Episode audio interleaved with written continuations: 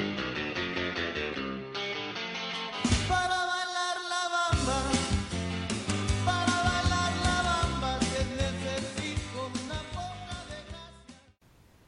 Ska vara varmt välkomna till veckans avsnitt av La Liga-podden. I veckans avsnitt ska vi bland annat prata om eh, storlagens dominans från helgens matcher. Eh, vi ska även prata om Champions League och förhoppningsvis lite om Europa League. Eh, och vi ska även fokusera, fokusera en hel del på Athletic Bilbao i del två av programmet. Daniel Jakobsson heter jag som från och med denna vecka fram till slutet av november sänder den här podcasten från Malaga. Vi har haft lite teknikstrul här nu under dagen. Därför mitt internet har inte riktigt fungerat som det ska. Så jag hoppas att eh, det vi säger kommer fram. I alla fall att det jag säger kommer fram. Eh, men vi får se om det påverkar eller inte. Framöver så kommer vi hitta någon kompromiss där att jag kanske sänder någon annanstans än från min lägenhet här i Malaga. Eh, men skitsamma. Som vanligt så finner vi Sam Saidi med oss den här veckan. Hur är läget med dig Sam? Det är bra, tackar. Jag tror du har det lite bättre i och för sig, men jag krigar på här i kalla Uppsala, men det går framåt. Ja, precis. Ja, jag kan inte säga att det är kallt här direkt. Jag menar, vi snittar väl 30 grader, någonting sånt där. Och det är väldigt varmt att vara lärare, kan jag säga också, i den värmen. Um, med oss den här veckan har vi även Jakob Nilsson, uh, som gör sitt andra inhopp i podden, tror jag. Uh, hur känns det att vara tillbaka, Jakob? Jo då, det, var, det är alltid skönt att kunna få uh, prata av sig när det gäller sitt favoritlag framför allt. Då. Ja, precis. Så det, det är man på. Ja, precis. Ja, precis. Eh, och vi snackar ju väldigt sällan om Athletic Bilbao i podden. Eller vi försöker ju göra det så gott vi kan. Vi gillar ju Bilbao. Eh, men vi ska fokusera lite grann på dem i del två, som sagt. Eh, jag tänkte att vi ska hoppa in på veckans fråga och för övrigt vill jag bara säga tack så jättemycket för alla frågor ni skickat in. Det har varit fantastiskt att läsa inboxen. Vi har fått, tror jag, inför det här programmet sex frågor totalt. Fem på våran eh, mail och en på Facebook. Så det tackar vi jättemycket för. Eh, skitkul. Veckans fråga är i alla fall skickad av Max Hansson till laligapodden gmail.com. Ni kan alltså som sagt skicka in era frågor dit eller till vår Facebook-sida. Ehm, och ni kan nämna lite ämnen, frågor, synpunkter och så vidare. Det var jättekul att läsa som sagt. Ehm, den här frågan sa han var riktad till mig faktiskt. Det är sällan jag får frågor. Ehm, hans fråga var vad hände med Deportivo efter guldåret 2000? Eh, laget, styrelsen och så vidare. Vad gick snett när raset kom och går att sikta högre i framtiden? Vad ska Depor lösa för att gå mot bättre tider? Och i och med att jag skickade den här frågan eh, i mitt namn som det stod så kan väl jag börja med att svara så bollar jag den vidare sen. Eh, ja, vad hände egentligen efter guldåret 2000? Ja, Eh, många spelare lämnade såklart. Eh, det här Superdepor som fanns där på 90-talet, början av 00-talet blev Eurodepor. Det var ju mycket fokus på eh, Champions League där. Eh, och det är väl egentligen efter matcherna mot eh, Porto i Champions League-semifinalen som det gick ut för lite grann. Eh, den dåvarande ägaren Lendoiro eh, tappade ju laget helt och eh, körde egentligen ner ekonomin i botten. Så att det hände mycket i klubben där och man var tvungen att sälja spelare och de här spelarna man sålde de fick man inte in några pengar för utan det var, man gick plus minus noll på spelarförsäljningarna och det var egentligen free transfers på de här nya spelarna som man värvade in, eller lån. Och det försatte ju klubben i en stor kris såklart spelare som Guardado, Filipe Luis som man hade, eh, som faktiskt var väldigt bra spelare. Det ser man ju fortfarande att de är. Eh, de såldes för rimligtvis låga summor eh, kan man ju tycka och eh, betalade egentligen de skulder som man hade sedan eh, de här guldåren. Då. Eh, så att Lendoiro fick ju lämna, presidenten alltså, inkom Tino Fernandes för två år sedan. Eh, och nu försöker man väl stabilisera ekonomin, satsa lite grann på ungdomsakademin. Har inte hänt så mycket där tyvärr än. Eh, men vi hoppas att eh, det går bättre där men jag bollar över den här frågan till dig också Sam. Ehm, vad, vad, tycker du att Deportivo ska göra nu för att sikta högre i framtiden som Max undrar? Eh, först och främst bara för att kommentera det du sa som var helt prickfritt by the way, eh, så måste jag säga att det blir lite fel att säga att det gick ut för efter 2001 för det gjorde det ju inte. Precis som du nämnde så var man ju väldigt framgångsrik i Europa och, och, många, och det var ju liksom en successiv process innan det gick ut för. Eh, jag kommer ju framförallt ihåg eh, den här matchen på, på Bernabéu när man förstörde festen i Copa del Rey där 2002. Det är kanske en av de mest spektakulära finalerna med, om man räknar in omgivningen och alla förberedelser och Galacticos man mötte. Så att eh, jag säger väl precis som du sa, där, runt 2005, där började det gå ut för. Men för att få det nya Depor, det new Depor som man brukar säga, eh, det är väl framförallt kontinuitet som gäller. Man måste komma bort från de här sessionerna där man har lånat in halva truppen. Eh, man måste få spelare som man äger, som man kan bygga ett lag kring. Och givetvis är det externa faktorer som hänger ihop med det här. Det vill säga hur ekonomin i landet har varit, hur ekonomin i klubben har varit. Eh, och det är väl, Depor har ju drabbats jättehårt av den ekonomiska krisen och det är därför de är där de är idag. Så det är en kombination av allting men eh, nyckeln är kontinuitet. Eh, spelare man äger och en tränare med vision. De tre nycklarna tror jag vi kan få ett nytt Depor. Sen om man blir lika bra som Super Depor, det vågar jag inte svara på. Nej, precis. Och det är väldigt ovanligt för Deportiva att just köpa in spelare. Eh, när man köpte in Florin Andone nu i somras så var det första gången på tio år eller någonting som man faktiskt la ut pengar på en spelare. Då hade man ju sålt Lucas Perez för 20 miljoner euro ungefär. Um, vad säger du Jakob? Vad tycker du att Deportiva, eller vad, hur tänker du att Deportiva ska gå vidare nu för att gå upp mot sådana här gamla goda tider mot, eh, som att bli topplag igen? Är det realistiskt? Ja, det är ju väldigt svårt i dagsläget kanske att tampas med de allra eh, största elefanterna, men eh, det är som Sam är inne på, det att på något sätt få kunna behålla sina, ja, men de få som sticker ut i ett lag, liksom, att man kunna bygga kring några stöttespelare eh, och kunna köpa spelare framför allt. Då. Det är många som trollar med knäna i mitten av La Liga, många klubbar som inte har det så bra ekonomiskt, men det kommer mycket talang liksom hela tiden, så det gäller ju att knyta åt sig de här som visar framfötterna och få dem att behålla dem liksom, och kunna bygga på någonting. Som sagt, kontinuitet är väl det som jag är inne på också.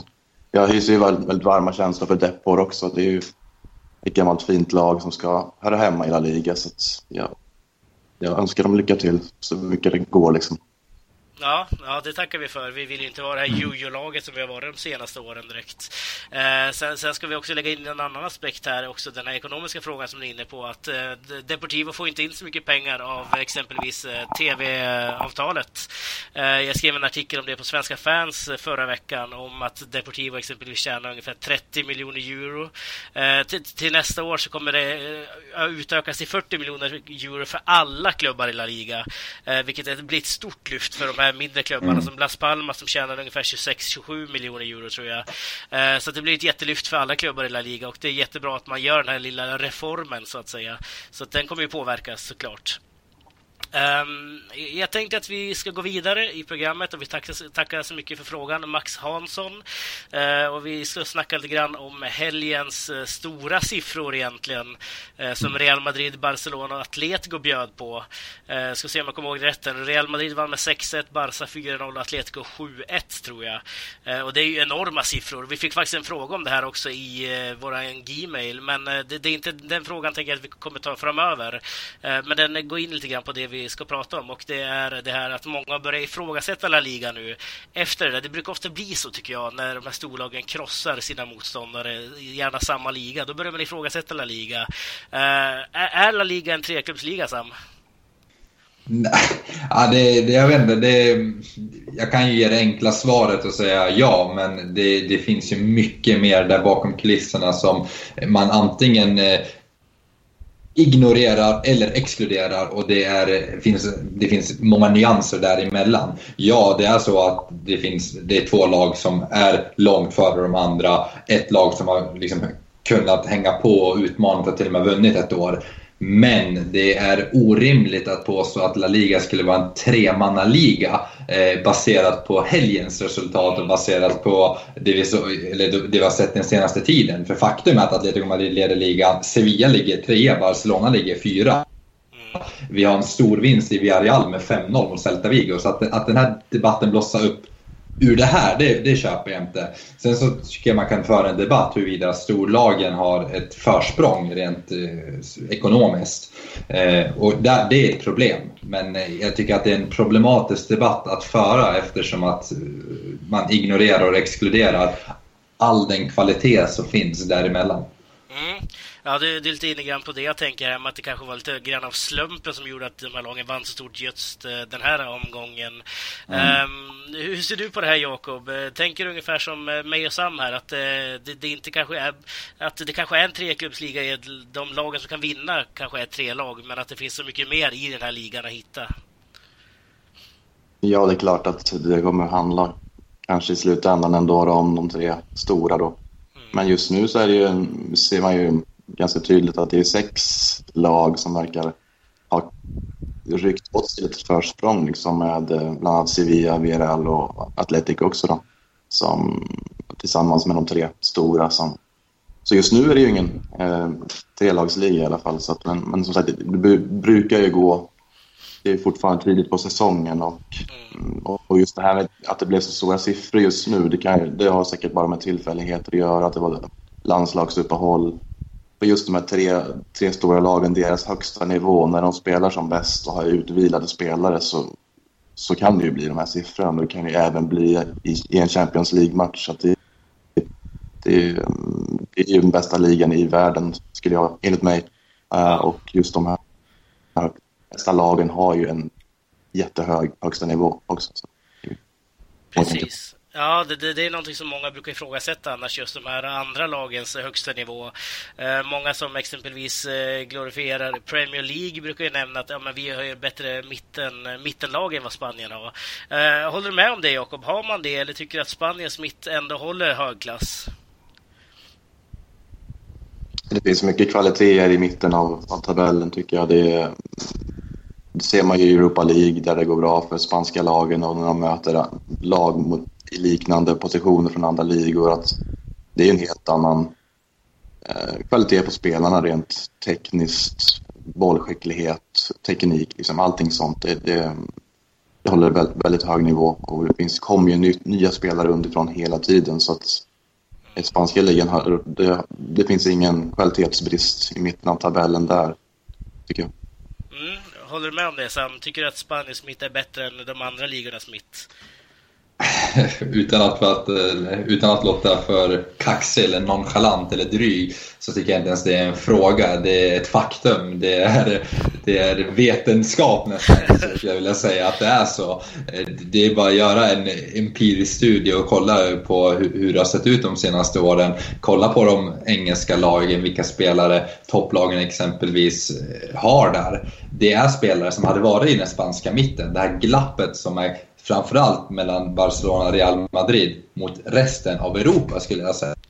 Ja. Det är inget spanskt fenomen, det är ett europeiskt fenomen. Span eh, Barcelona och Real Madrid är på en annan och till viss del Bayern München också, är till en viss del på en annan nivå. Det har ingenting med ligan, eh, ligans övriga kvalitet att göra, men det är lätt att tro det, att det blir en illusion någonstans. Att bara för att de två av dessa lag råkar befinna sig i Spanien så tror man att de spanska lagen är så dåliga. Men sen har ju Europa League varit ett kvitto på motsatsen, men också just det jag sa tidigare att de, de framstående spelarna i den engelska topplagen, det är ju spanska mittenspelare som David Silva, eh, Cazorla, eh, Inolito, you name it och så vidare och det har varit flera genom åren. Så att det där är, det där är onyanserat.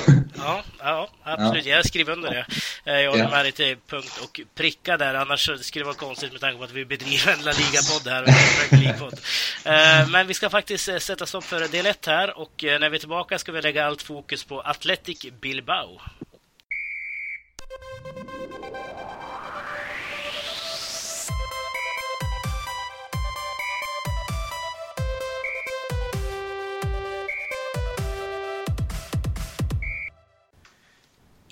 Helgen vann Athletic Bilbao mot Real Sociedad för första gången sedan 4 mars 2012. Eh, det baskiska derbyt vann Athletic med uddamålet då resultatet skrevs till 3-2 i slutändan. Eh, Jakob, hur upplevde du den här eh, på något sätt kanske sköna och efterlängtade derbysegern? Eh, jo, det som du säger där, det var ju skönt att kunna liksom, vinna ett derby. Eh, som sagt, det var ett tag sedan. Eh, och, och Real Sociedad brukar vara bra på de här matcherna att eh, stänga ytor och, och, ja, det blir ofta lite grisiga matcher och det är mycket så här ryckigt spel, inget flyt i spelet och det, första halvlek såg det lite grann ut och blir lite grann så att ja, men, Real Sociedad fick ett mål och sen försvarar de igen och det är spelavbrott hela tiden och det är ja, lite irriterat och det är lite, ja, det blir inget flyt i matchen. Atletic vill ju spela med, med mycket fart och ha bollen och liksom få lite, få lite energi i laget. Liksom sådär. Ja, tyckte du segern i sig var eh, rättvis om man kan kalla matcher och resultat för rättvisa? Men eh, vann eh, Atletic Bilbao den här matchen rättvist tycker du? Ja, det tycker jag absolut. Även om jag är lite partisk då, men, men jag tycker de spelade, spelade bättre helt enkelt. De var värda att vinna. Ja, eh, hur såg du på den här matchen Sam, med lite eh, objektiva ögon? Du som inte håller på något av lagen. jag tycker det var en ganska, lyckas landa en ganska objektiv analys ändå. Jag tror inte någon Sociedad-supporter skulle kanske ja, inte hålla med. Så jag, det, det, var inte så jag menade heller. Riktigt. Nej, nej, men det var, det, var en, det var en väldigt sevärd match. Fem mål, det var lite ryckigt men det kändes som att Atletic ville mycket mer. Eh, och det, det, såg man också ganska snabbt efter målet hur, hur man lyfte sig och hur man pressade eh, Sociedad till misstag som jag inte är så van att se ändå. De brukar ändå vara ganska här, spelskickliga och trygga sitt passningsspel men tittar man till exempel på 3-1 målet som Iñaki Williams gör där så är det ju direkt en, en hög press som ligger bakom det. Och eh, jag tror också det var väldigt viktigt för, ja, nu är det en lång tid, jag, jag anser att han har varit en, ur form men att Munjain också får eh, vara en bidragande faktor till den här, till den här vinsten och, och få kröna det med ett så vackert mål som han faktiskt gjorde. Mm, eh, jag tänkte att vi skulle komma in på Monin här alldeles strax faktiskt, för det är ett väldigt mm. intressant eh, diskussionsämne, bara in i Monin som han är. Eh, men vi, vi satt ju och snackade här under matchen, du och jag Jakob, lite grann på Facebook om just det här pressspelet som Sam nämner. Um, hur tycker du att det förändrades efter halvtid? Eh, ja, som vi pratade om lite grann där så var väl eh, startpunkten ganska lågt egentligen i pressspelet från Valverdes sida då, i första halvlek där. Eh, om det var lite av planen kanske, jag vet inte. Eh, att på något sätt inte eh, slösa bort för mycket energi i början. För man märkte ju i andra halvlek när de verkligen satte in pressen så gav den ju verkligen utdelning. Och det kan ju hända att det var lite av planen att sätta in pressen senare när, när, när Real Sociedad gick lite på knäna. Då. Och som sagt, det, det gav ju utdelning och Valverde gillar att spela med den här höga pressen och det är många lag som inte orkar stå emot den. Och eh, det är lite av hans kännetecken, pressa högt. Men vissa lag klarar ju att spela bort den pressen och då kan det bli farligt åt andra, andra hållet. Så att, mm. ja, det är lite grann så Atletic spelar, det är mycket mål framåt men det kommer även bakåt så att säga. Det är ju antingen vinst eller förlust liksom när man spelar. Mm, precis, och man har ganska tungt mittlås här också tänker jag på. Dels eh, mittbackarna, dels eh, de där defensiva mittfältarna och så dels de där fram, Adoris och Raul Garcia. Det är ju inga lätta killar att möta i exempelvis höjdspel. Eh, men eh, matchen i sig här nu då, eh, Jakob, om vi tänker på just derbyt mot Real Sociedad. Hur viktigt är det för Athletics säsong att inleda nästan med en sån här seger mot Real Sociedad? Jag tror det kan ge en, en väldig boost faktiskt. Med tanke på att, att de har haft lite tungt mot, mot konkurrenterna på senare år. Eh, det är väl en av de stora matcherna under säsongen. Liksom. Det, är, det är ett laddat derby, även om det alltid det vän, vänskapligt på läktarna. Man sitter tillsammans med att en familj kan bestå av en så, flera associerade fans samtidigt som det är Atletic-fans liksom, i samma familj. Lite intressant med hela den inramningen. Men eh, som sagt, självklart är det ju en, en, en bra bock i protokollet. Liksom, att ha en självförtroende och, och som Munja inne på också i intervjuer efter matchen eh, säger han ju att det är ja, hans mål där, det ger honom extra självförtroende också. Kommer tillbaks från ja, en lång tid av, ja, inte högst inte presterat så på topp. Liksom. Så det var ju skönt för både honom och laget. Ja, eh, nu när vi ändå är inne på Moin, vi kanske kan avhandla snacket om honom på en gång här då. Eh, Sam, du har ju följt Monin eh, ungefär lika länge som mig och du Jakob har säkert följt honom ännu längre än vad vi har gjort. Men hur ser du på Monin just nu Sam? Är det här den Iker Monin vi kommer att nöja oss att se framöver? Är han färdigutvecklad nu? Är det liksom den här spelaren vi kommer få se i resten av hans fotbollskarriär? Nej, det var ju lite cyniskt måste jag säga. Han är trots allt bara 20, vad blir 23 år eller 24 år. Eh, jag tror han är född 92 så han fyller väl 24 i år. Eh, 25 i år till och med blir det om jag tänker det. Nej, nästa år. 25 nästa år. Matematiken är inte på topp. Eh, hur som helst, det, han är inte färdigutvecklad. Eh, jag tror snarare tvärtom, att han fick den här eh, utvecklingen lite för tidigt och det, nu kanske den här normala utvecklingskurvan kommer ifatt honom. Och eh, det, är, det, är många, det är, det, är, lite för många spelare som alltid, eller spelare, för många experter som någonstans har en Lionel Messi i huvudet när han var 18-19 år och i stort sett dominerade på en fotbollsplan. Det, det händer inte så ofta och därför är det ganska, är det ganska o... Alltså nu har ingen jämfört Monia in med, med just Leo Messi, men just den här idén om att 17-18-åringar ska vara så pass dominanta eller kunna leverera eh, som Messi gjorde, det är ju helt orimligt. Och när någon ändå levererar på en väldigt hög nivå i tidig ålder, då tror många Alltså, då får man en lite skev bild och förstår inte att det här är egentligen utöver det vanliga. Och Ike Munjain var lite utöver det vanliga. Så att verkligheten har kommit ikapp honom och jag tror att det är så en utvecklingskurva går för en ung talangfull fotbollsspelare i normala fall. Just att man tar två steg fram, sen tar man kanske ett steg bak för att kanske ta ytterligare ett steg fram senare. Ja, vilken nivå tycker du han håller just nu då, Iker om du jämför med några andra stjärnor i La Liga? Det är svårt att säga. Han, han har ju haft en väldigt svag period under en, längre, eller en väldigt svag period under lång tid nu. Så att eh, vi får egentligen avvakta och se, men jag ju, om jag utgår från hans högsta nivå så håller han ju definitivt en hög La Liga-klass och vi pratar ju övre, halv, alltså övre skiktet på något sätt. Eh, så att jag skulle nog hålla Munjain på den nivå som jag håller en viss Santi Cazorla i sina bästa dagar. Ja, just det. Arsenal-spelaren där. Mm. Uh, hur, hur, säger du då, Jakob, här nu? Om vi tänker så, som jag ser det. Vi har alltså Jikun Monin, dyker upp som Sam säger från ingenstans, slår igenom. Uh, uttagen i landslaget, omskriven överallt. Det ryktas om miljardkontrakter med alla slags klubbar i världen. Uh, sen har det gått ner lite grann. Han var förvisso skadad under hela säsongen i fjol nästan. Ehm, hur ser du som på Monin som produkt? Är han färdigutvecklad eller finns det mycket mer potential att få fram med den här killen?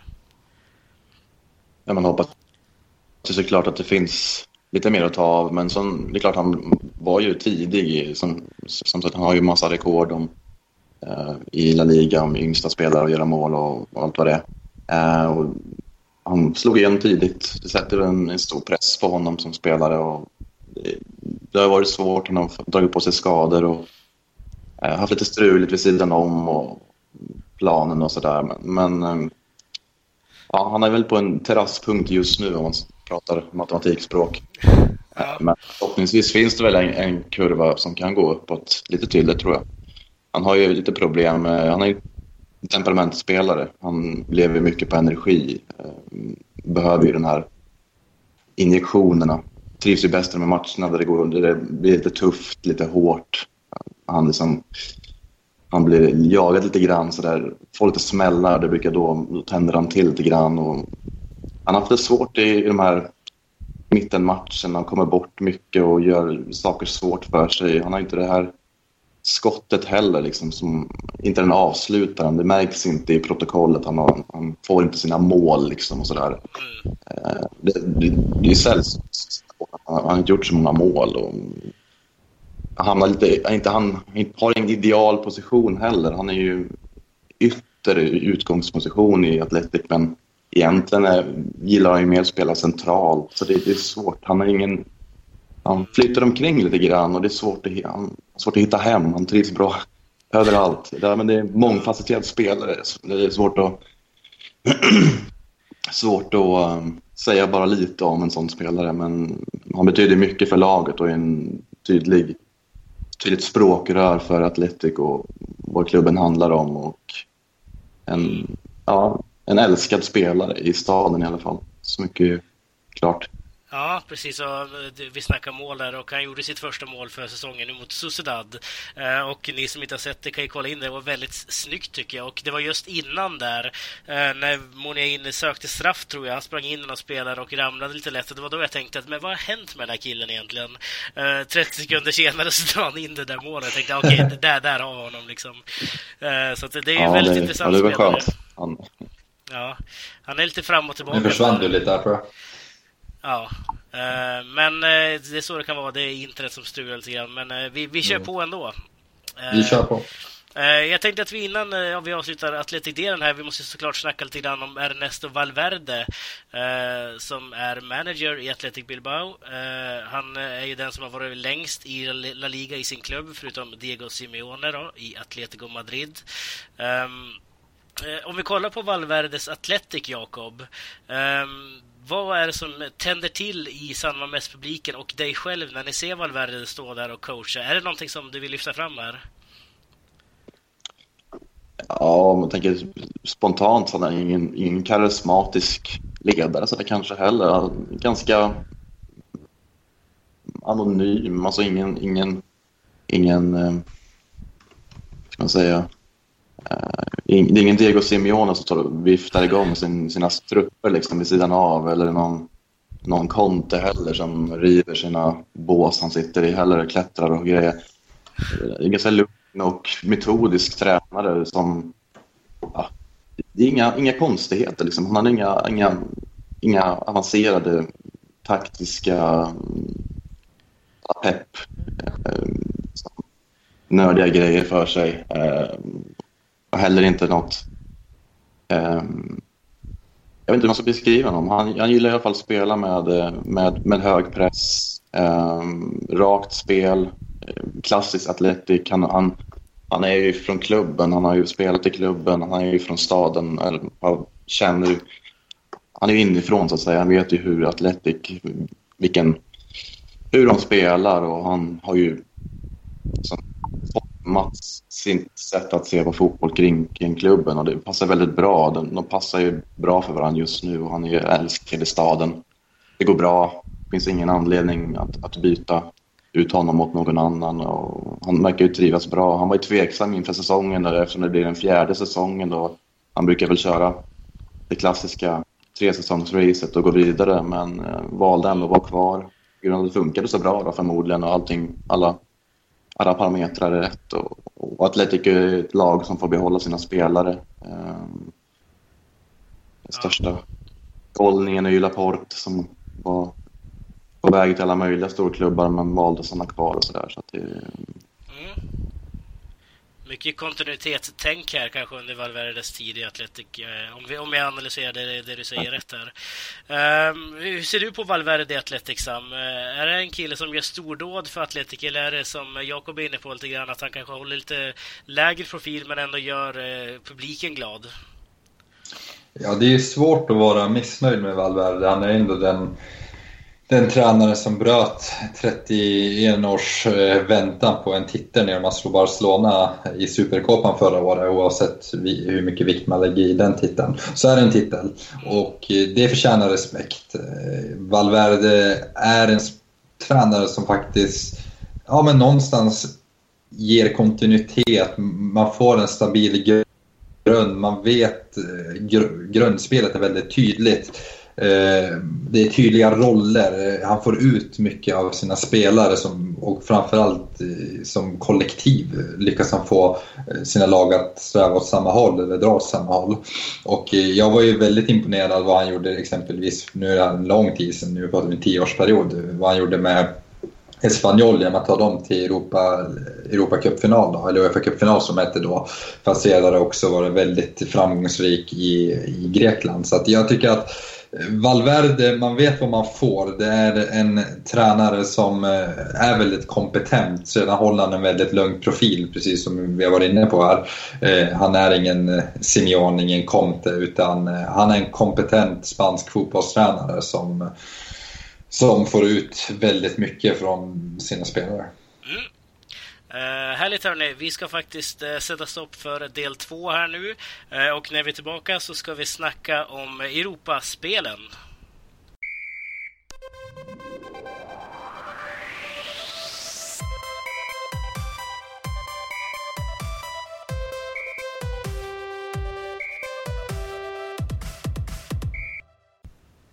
I denna tredje och sista del ska vi avhandla Champions League-matcherna eh, som har varit här i dagarna nu. Vi får se om vi även hinner med Europa League. Eh, tveksamt, men eventuellt. Eh, samtliga spanska lag ska säga vann sina matcher i Champions League och utgångsläget ser ju väldigt bra ut för de fyra representanterna från Spanien i år. Ehm, jag tänkte att vi skulle börja med matcherna som just avslutades och eh, då börjar vi snacka lite grann om Barsas seger hemma mot Manchester City Sam. Um, levde den här matchen upp till dina förväntningar innan matchen?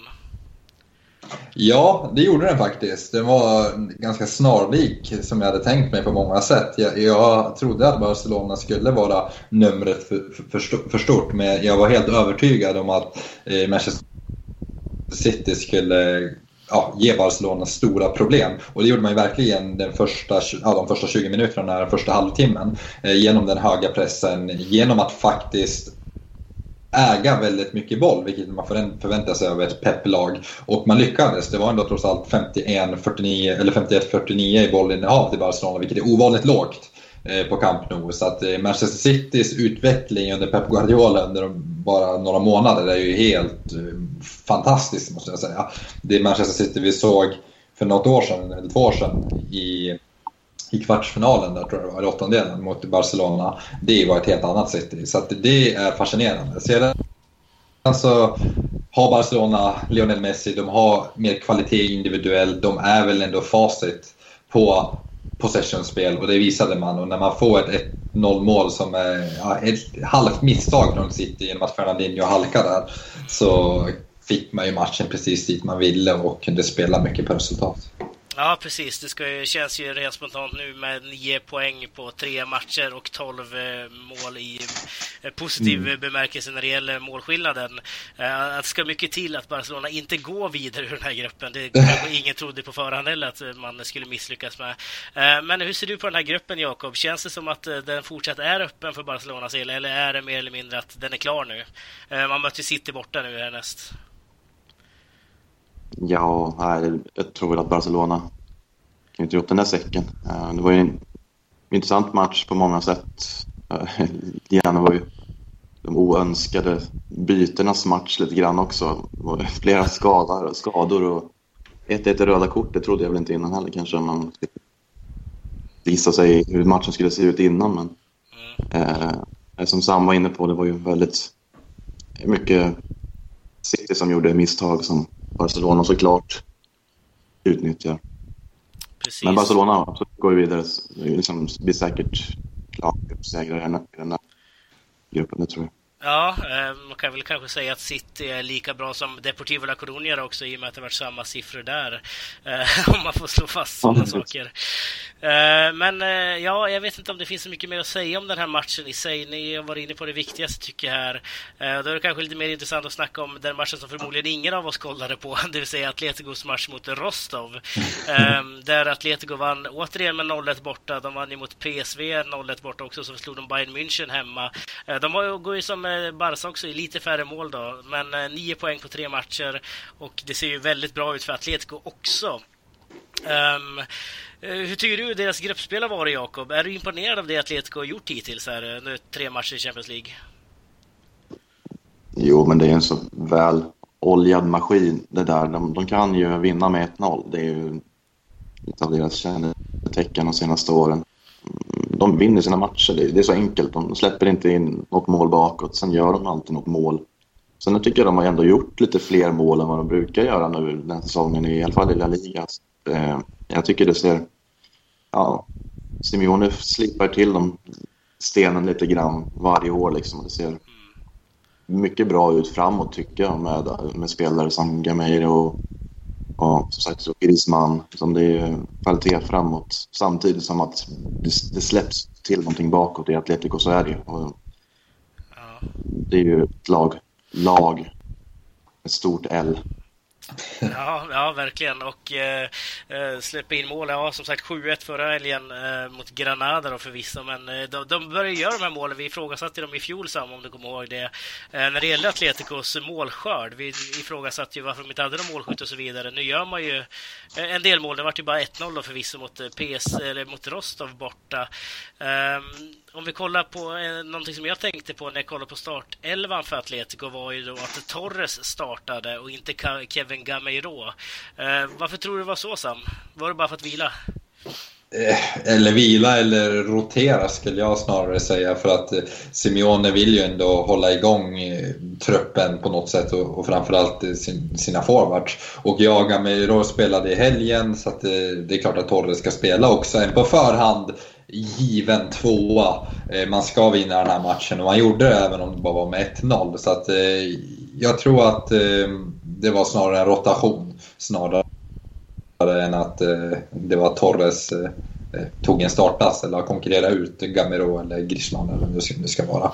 Men jätteintressant med Atletico. De tar verkligen nya steg för varje år. De har utvecklats. Det Atletico vi såg när Simeone tog över det är ju skillnad på det Atletico vi ser idag. Och till och med det Atletico vi ser idag är ju mycket bättre än det Atletico som vann 2014 La Liga. Mm. Eh, jag tänkte att vi även ska avhandla de här två andra matcherna i Champions League som var nu. Tyvärr så är vi inte fem lag i Champions League i år i och med att Villarreal inte lyckades kvala in. Eh, men vi har Real Madrid och Sevilla kvar. Båda lagen vann också sina matcher. Eh, och precis som...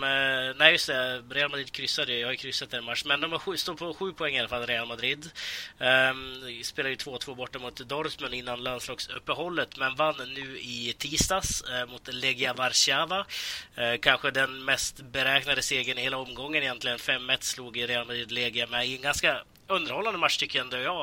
Eh, där Legia försökte fram, gå framåt och eh, Madrid hade några små problem även om man i slutändan körde över dem. Då.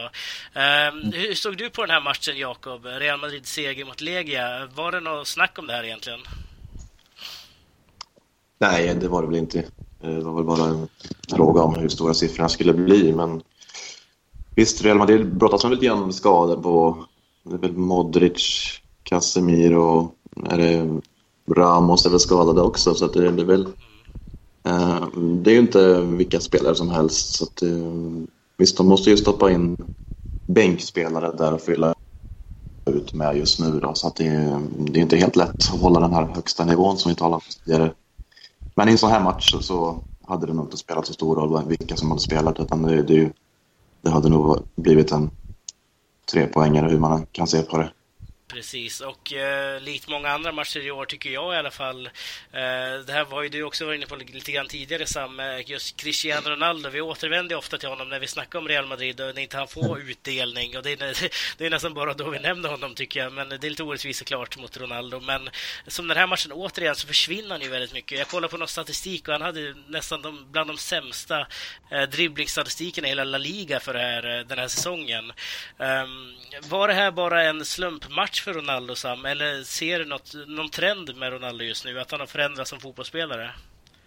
Utan att få hela puertan efter mig nu så är det här väl någonting jag har konsekvent hållit mig till och repeterat och eh, argumenterat för även när Ronaldo pikade sin absoluta storhetstid när det kommer till målproduktion. Att Ronaldo alltid varit så här. Det är inget nytt. Ronaldo avgjorde en Champions League-final i våras genom att vara sämst på plan, bokstavligen.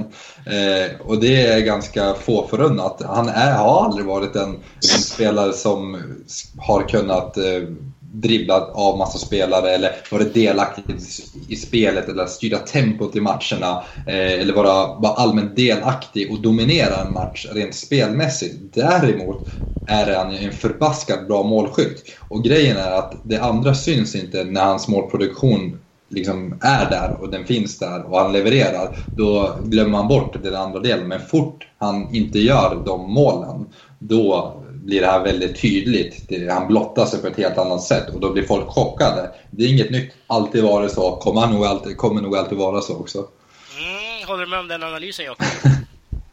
ja, absolut. En målmaskin är det ju, av rang. Ja, men det är inte så mycket mer så. Eh, jo då, såklart. Men Ja, men, man, man ska komma ihåg, han är ju ingen... Han, han är ju kanske den, en av de... Han är ju facit när det kommer till skolboken. Han är ju den, den spelartyp alla tränare står där och försöker förmedla till de unga spelarna att så här ska ni löpa, så här ska ni nicka, så här ska ni skjuta, ja så. Och Ronaldo, han fyller de målkriterierna utan problem. Men det är ju det, han är en bok. Han kan bli väldigt lättläst också i slutändan. Och fort hans kvalitet sjunker lite på någon av punkterna eller att matchbilden inte utvecklar sig eh, dit han vill att den ska göra, då blir det inte så mycket mer. För han är ju, han är ju inte något geni rent taktiskt. Han är inget geni när det kommer till speluppfattning och sånt, och sånt, utan han är ju ingen natural på det sättet som exempelvis en, en Valeron är. Nej, precis.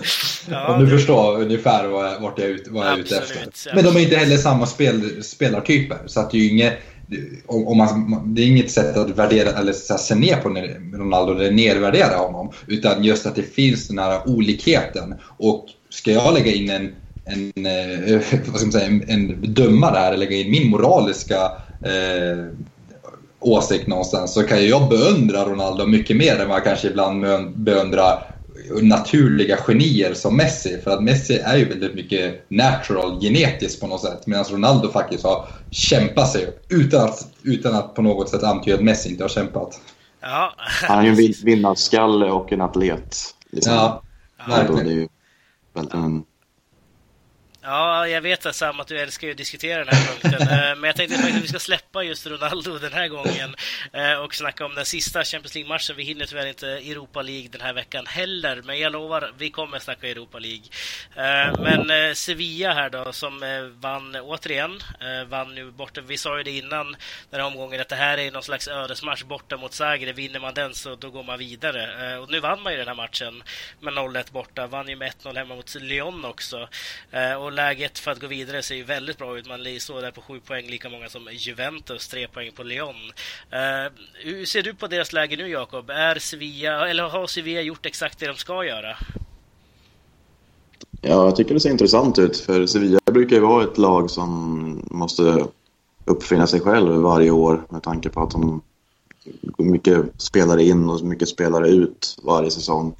Och det brukar gå ganska segt, liksom, i, i alla fall i ligan. Då, för att, förra året så började det väldigt jobbigt, så de fick ju liksom gå bakvägen upp till toppen om man får säga så, då, det tog lång tid innan de fick igång spelet. Då. Men i år tycker jag det har ju flyttat på ganska bra med nya tränaren Sapa- Sampaoli. Och, så att det, ja, det ser intressant ut. Jag kan inte säga att jag har sett så många matcher med, med dem, men eh, ja, poängskörden visar ju på att det går bra för dem. Ja, eh, vad säger du Sam? Juventus borta 0-0, seger mot Lyon hemma, seger mot Zagreb borta. Visst eh, känns det väldigt lovande det här för Sevilla? Det ser otroligt lovande ut och det ska mycket till eh, att man inte går vidare nu. Nu kan man ju till och med säkra den här avancemangen avancemanget mer eller mindre genom att slå, jag tror man var Dinamo Zagreb igen på hemmaplan nästa match. Eh, så att det ser riktigt bra ut och det ska mycket till. Jag, jag skulle till och med vilja börja hävda att det nu snarare handlar om vem som blir ett eller tvåa. Att man är på den nivån och utmanar Juventus.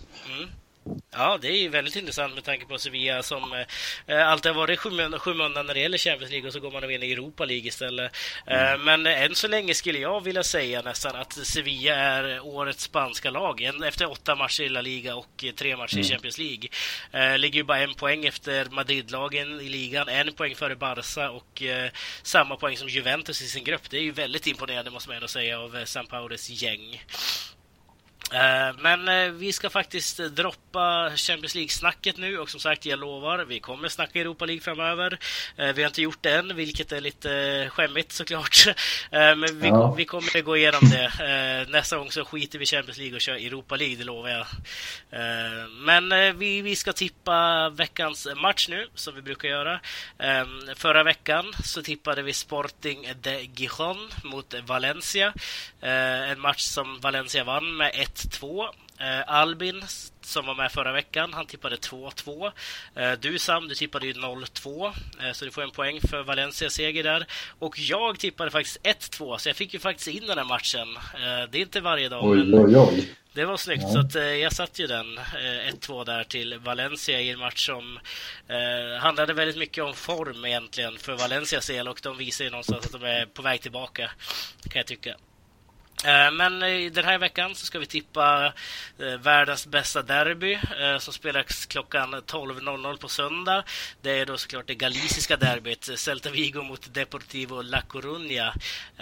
Och i och med att det är min match, nu tar jag den som min egen, så börjar jag tippa. Och jag tippar här med hjärtat, som man alltid gör i derbyn. Och jag tippar 0 Ja, ska vi säga 1-2 till Depor. Jag tippar 1-2 igen. 1-2 till Deportivo.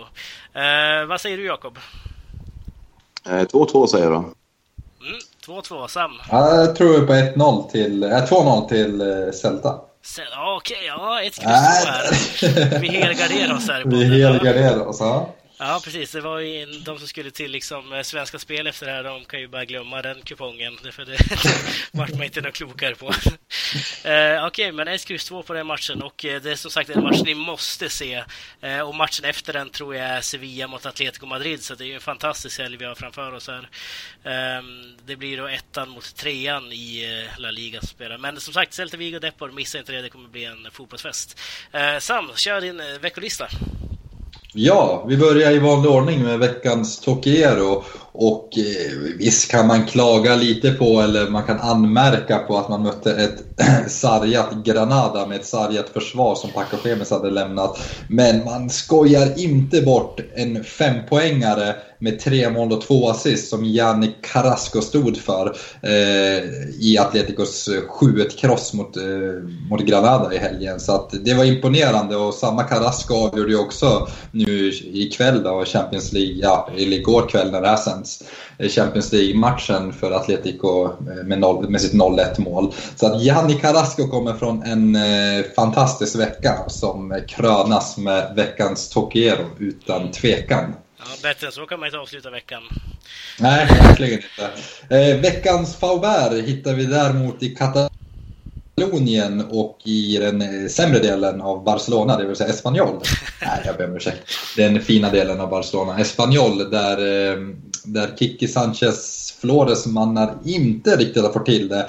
Eh, jag gillar ju i och för sig Espanyols transferfönster otroligt mycket. Man har värvat otroligt friskt, kanske bäst hela Spanien.